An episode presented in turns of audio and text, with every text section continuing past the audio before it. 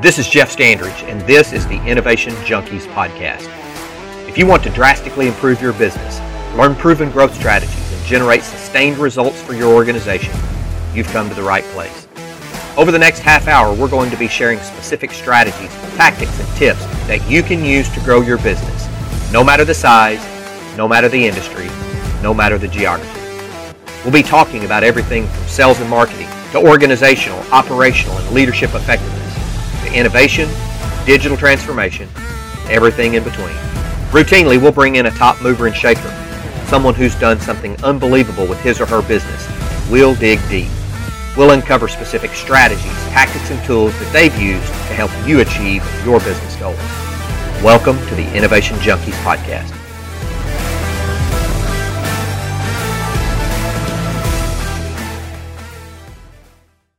Hey guys, if you're looking to put your business on the fast track to achieving sustained strategic growth, this episode is sponsored by the team at Innovation Junkie. To learn more about our strategic growth diagnostic, go to innovationjunkie.com slash diagnostic. Now let's get on with the show. Hey guys, Jeff Standridge here. I'm here with my colleague Jeff Amerine. Welcome to the Innovation Junkies podcast. God, it's great to be here. We're kicking off something brand new that should be exciting to this audience. I, I, I can't wait to get into it. Yeah, I'm the same way. Uh, this is something we've been talking about for some time. Uh, many of you may be listeners to the Startup Junkies podcast, which Jeff Amerine and his team have been uh, running for how long now, Jeff? Three, four, five years? Oh, I, you know, I don't know. I think we started when cable TV was invented. Might have been like in 1982. Seems like yeah. it. No, it was about five years ago. 2015. five years ago. Fantastic. Yeah. Fantastic. Well, let's talk a little bit about uh, this podcast. Help our listeners understand what they can expect from you and me. But maybe before we do that, let's talk a little bit about how each of us uh, came to the world of innovation. How about you start?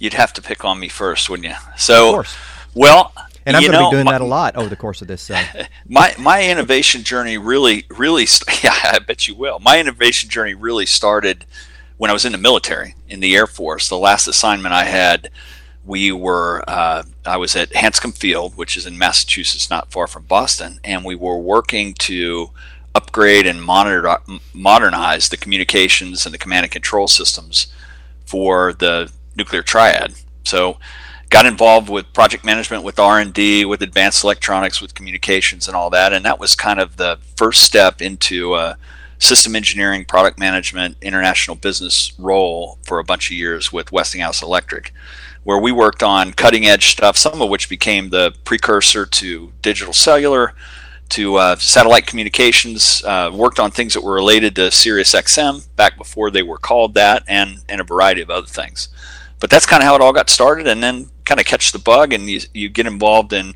technical uh, leadership roles along the way, which I did, and both on the consulting side, new products, international telecommunications, uh, doing some innovative things for trucking companies along the way, and then finally running the technology commercialization uh, function for the University of Arkansas for a bunch of years. So it's for me, innovation has always been a part of the job, trying to figure out how to do new things, whether it was in a startup setting or a Fortune 500. What about you, Jeff?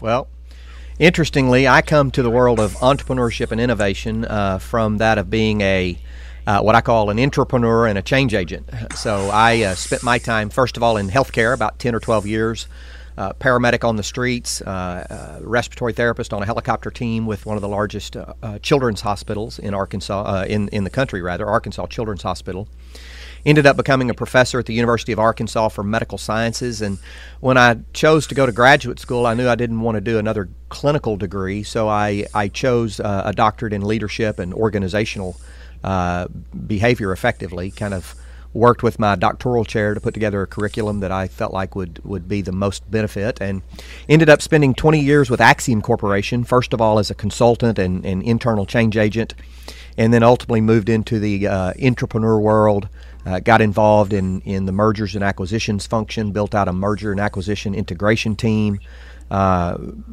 involved in the, the integration and acquisition of uh, 21 companies in seven countries in Europe. Uh, then I got into the world of real uh, entrepreneurship, started a company for Acxiom in Poland and scaled that company to about 350 people and did the same thing in China, uh, followed by acquisitions in the Middle East North Africa and, and Brazil, Latin America, and then finally uh, rounded out my career there in the uh, in the sales world, actually leading a, a, sales team to take what traditionally had been Fortune 500, Fortune 1000 products and services down to the mid uh, the mid markets, and so that's really where I really fell in love with the, the small business. Uh, as you know, Jeff started a venture fund uh, which you were involved in called Cadron Creek Capital, and and we ultimately uh, partnered together to create our second fund together, Cadron Capital Partners, and have been working with uh, with you and, and others in the startup and, and corporate innovation world now for about the last five years. So it's been a great journey. I've, I've learned a lot, and uh, I love what I do when I get up every day.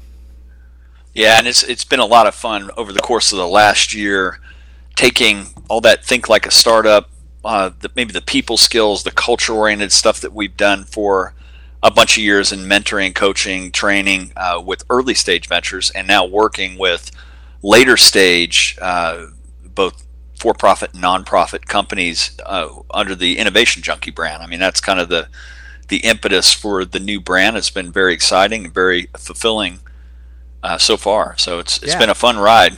It has, you know, working with uh, healthcare organizations, uh, technology and tech-enabled companies, data-driven organizations. Uh, I, I, what we would do with Innovation Junkie on a daily basis has has really been invigorating to me, and, and as I said, uh, making me enjoy uh, immensely what I do when I get up every day and put two feet on the floor. Well, let's talk about what people can expect from the Innovation Junkies podcast. Uh, they heard from the intro that we're going to be talking about uh, leadership, operational, and organizational effectiveness, about strategic growth, digital transformation, and certainly innovation.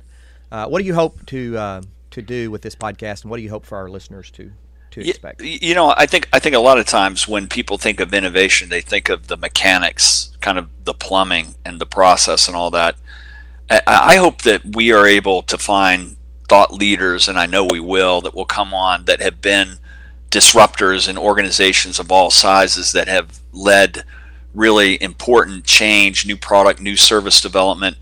I really want to get their insights and, and learn even more about the people side of, of what it takes to to be an innovator in an organization of, of really any size. And so I, I, that's that's what I hope to get out of it. I, I think it's going to be some really valuable information. It will be a little different than what we hear about in the startup journey, in that many of these innovators might be in very large organizations, uh, both for profit and nonprofit, or might be independent authors that study this. So I, I think it's going to be a really a really cool context and some and some great stories that we're going to hear from the folks who we bring on.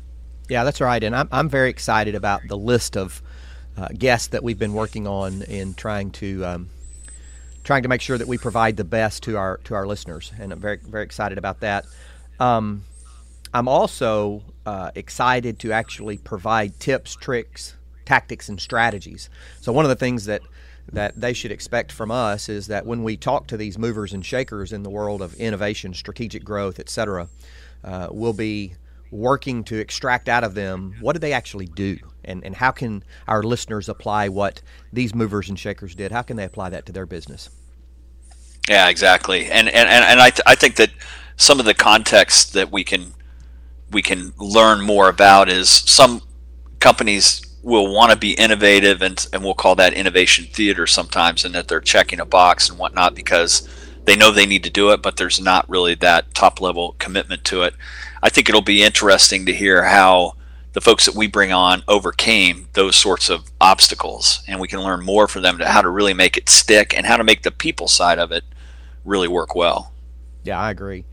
Um, if if our listeners don't walk away from each episode with something they can do, uh, either incrementally or uh, transformationally, uh, then then we've let them down. I think. Hey, folks, we'll be right back with the episode, but first, we want to tell you about a limited opportunity to take advantage of our strategic growth diagnostic. For a short time only, we're offering a free strategy call to see whether or not our unique diagnostic tool is right for you. Go to innovationjunkie.com backslash diagnostic to learn more. You know, one thing that I think might be interesting to explore a little bit because it's it's important to what we do at Innovation Junkie is the framework that, that you largely – honchoed and coming up with, I think it, it'd be worthwhile to go through that a little bit because some of the context of the questions that I'll be asking will be around those pieces, the structure of those pieces, and, and how people think about it. So it might be good for you just to talk a little bit more about the framework that we use on sure. engagements because I think it's it's uh, it's novel and it's uh, it's a appropriate uh, point of uh, education for the yeah, audience. I appreciate that, and it and it's been transformational for a number of our clients. You know, um, everything we do and everything we want to focus on in this uh, podcast is about strategic growth, helping our listeners and our clients at Innovation Junkie uh, create sustained strategic growth. Sustained, obviously, uh, not something that's a one shot wonder, but also strategic growth. Strategic growth can be uh, incremental and it can be explosive. Um, so we're not trying to say one over the other, but just sustain strategic growth. That's what we work to try to create every day with our clients and what we want our listeners to walk away with. What we've found over the course of our careers is that there are really two pillars that support sustained strategic growth, and that's the uh, the effectiveness of the organizations uh, with whom we work and the effectiveness of the leaders who lead those organizations. So we spend a lot of time looking at those particular aspects. If the organization has a number of bottlenecks, if the operations of the organization uh, have a number of bottlenecks, um, then that affects the ability of the organization to create sustained strategic growth. If the effectiveness of the leaders is hampered by a depth issue or a talent issue or a leadership practice issue, that affects an organization's ability to generate sustained strategic growth. So we spend a lot of time on those two pillars. And then I'm really excited about the diagnostic, uh, which our listeners will, will hear about uh, in the episode. Uh, the strategic growth diagnostic that allows these organizations to to answer a few questions among their top leadership, uh, 30 minutes or so uh, across five to seven, maybe up to 10 of their executive leaders, and really answer questions that help them to pinpoint areas of strength and areas of deficiency uh, across six major categories of leadership, organizational and operational effectiveness, which we've talked about, uh, uh, revenue velocity, uh, which is really having to do with the sales and marketing engine of an organization, uh, innovation readiness, and the degree, and you said this, the degree to which they actually weave innovation into the practices of the organization, into the leadership structure, and into the expectations of the organization, all the way up to the C suite, even to the board level if necessary. And then finally, digital readiness. Digital transformation will become a factor for every organization, and we've seen that with the uh, the recent pandemic that we've gone through. Organizations that were on the cusp of doing some innovative things digitally, uh, they've had to accelerate those plans and those actions in order to remain viable. And so we're going to spend some time really digging in with our listeners uh, across those areas revenue velocity, leadership, organizational and operational effectiveness, digital readiness, and innovation readiness. And, and that serves as the basis of our practice framework as well. And uh, we stand behind it, we believe in it, and that's why we want to talk with our guests about those aspects as well. Is that what yeah, you're looking and, for? And it, yeah, and then based on, on how that diagnostic goes for our practice, that's where we'll we'll have sort of prescriptive interventions uh, that build all the way from the innovation to acceleration of what they're doing, building that strategic growth plan, to execution, making sure that the plan is not something that just sits on the shelf, and then and then finally this idea of an advisory and ongoing support. And I, and I think that one of the things that's really crucial is there's plenty of examples of, of organizations that have gathered up their innovators and kind of put them in a corner in a skunkworks type of setting and they've done pretty amazing things that one group. But that doesn't really necessarily do a lot to create a lasting culture of innovation. And i think the interesting thing is how you take innovators and make them champions within the organization so that you've got a true lasting culture of innovation. And i know we're going to have guests on that will go really deep with that do some great storytelling and, and talk about it. But that's the thing that i think that can really change the world is when uh, that sort of culture takes hold in organizations of all sizes, and it's not just isolated to a group that's off on an island somewhere within a within a big organization. No, I think that's great. You know, it might be appropriate at this point in the episode for maybe you and me to share a few uh, philosophical points that we have about strategic growth and, and, innovation. And I won't pick on you first this time because I, have got a couple that I'll start with. But okay, we like to talk about no three ring binders allowed. When we're building a, a strategic growth plan for an organization, we advocate being very pragmatic, and there are six or seven components that need to be in a strategic growth plan. And a strategic growth plan really should say as much about uh, what an organization is not going to do as it does about what an organization is going to do. It either says it by omission, in other words, we don't we don't address it in the strategic growth plan. Doesn't mean we're not going to do it, but it's not a strategic investment area for us as an organization, or we're going to put minimal resources on it. Uh, unfortunately, many organizations try to encompass everything they're already doing so that everyone will have some tie to the strategic plan. And it's okay to work in an area of the business that is vital, but maybe not strategic. Your thoughts on that? Yeah, I, I, I think that's I think that's really key. And the and the other thing that I would say about that as part of the planning is you weave in very important elements of the culture, like the the vision for where you want to be in three to five years and the the purpose or mission why you're doing it answering that why question uh, it's important also to be cognizant of the core values that define the kind of business you're going to take how you're going to treat people but that process that also eventually gets you to this idea of, of uh, short-term and long-term targets so they've got something to aim at and I, I think it's really crucially important because so many times you'll go through a planning process and it won't stick. Everybody knows that they need to do it. They just kind of go through it and it doesn't inform what they do day to day. And so mm-hmm. I think the, the key thing that we've learned is you've got to have the buy-in of not just the upper echelon of folks, but people that are influencers throughout the organization. Absolutely the case. Another philosophical component here, and, and it's based upon observation, is that – uh, a strategic growth plan is nothing if it's not properly executed. And what ends up happening in many instances is we create a three year strategic growth plan. We many times put it in a three ring binder, we put it on the shelf, and then we look up in six, nine, 12 months and say, how have we been doing against that? That's the best case.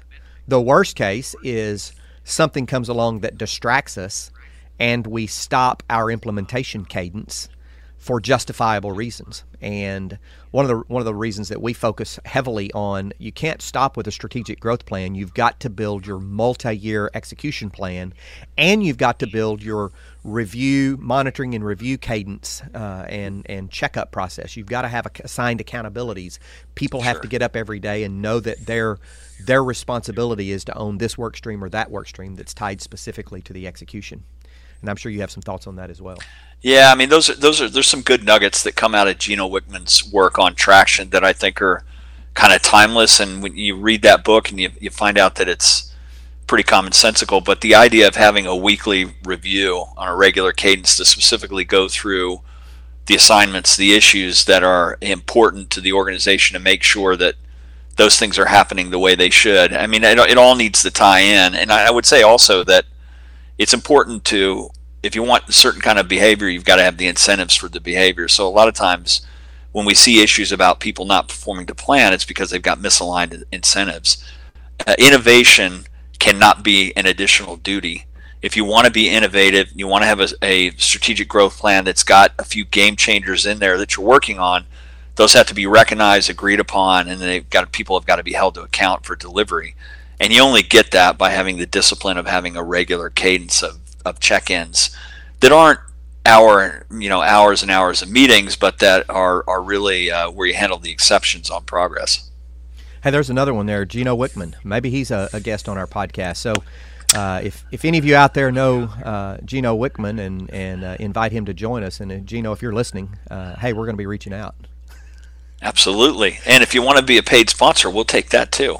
There you go. I, hey, um, the other thing I hope we're going to do is have a little bit of fun. I know we have fun in real life, and what I don't want to do is to get on this uh, podcast and and uh, be someone that we're not. Yeah, you know, I think that the I think the trick to that is to make sure that you've got bourbon within arm's reach.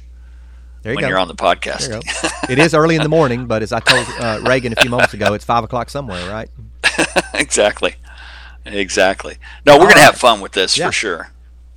Well, um, that's it. That's our Innovation Junkies podcast. That's the what you can expect from Jeff and Jeff. Uh, we're called the Jeffs in many instances. Jeff A, Jeff Amerine, Jeff Standridge. Uh, we're looking forward to spending time with you guys over the course of the next few uh, weeks, months, and years. You can expect a drop from us on Mondays and then maybe a little bonus episode uh, here and there in between. Looking forward to it. And we're going to have some great guests. Don't miss it. It'll be awesome. And speaking of guests, we, we've already talked about Gino Wickman. So, Gino, if you're listening, um, we'll be in touch. Uh, our people will call your people or something like that. Uh, but but also, if, if listeners, if you have guests that you think that we should be talking to, thinking about, uh, profiling on the on the podcast, give us a give us a shout. Uh, go to innovationjunkie.com. That's innovationjunkie.com. Uh, leave us a note. Tell us who that guest is. If you know that person, make an introduction. We'd love for that to happen. And we look forward to coming back in front of you guys uh, every single week. Yeah, I can't wait. See you soon. All right, take care. Hey, listeners, this is Jeff Amerine. We want to thank you for tuning in. We sincerely appreciate your time. If you're enjoying the Innovation Junkies podcast, please do us a huge favor Click the subscribe button right now and leave us a review. It would mean the world to both of us. And don't forget to share us on social media.